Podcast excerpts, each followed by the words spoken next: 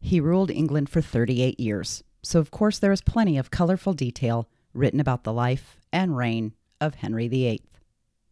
He was described as a charismatic, well learned man, a talented diplomat with exquisite taste.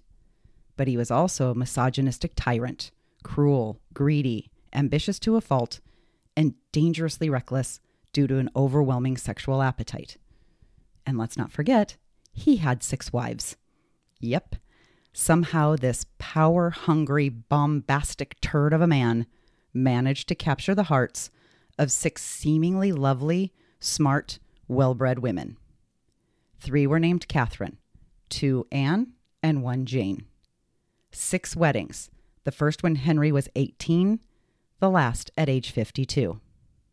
These six women don't get enough credit for how they shaped the life of the king, and frankly, England as we know it today. I'm here to share their stories with you. My name is Candy Thomas, and this is the Surreal Housewives of Hampton Court.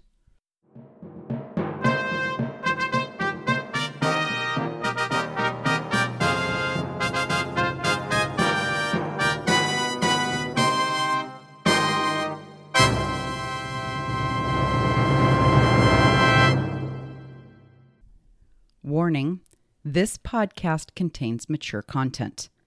Discussions of violence, war, and sexual activities will be quite common. I also use a lot of adult language. You have been warned.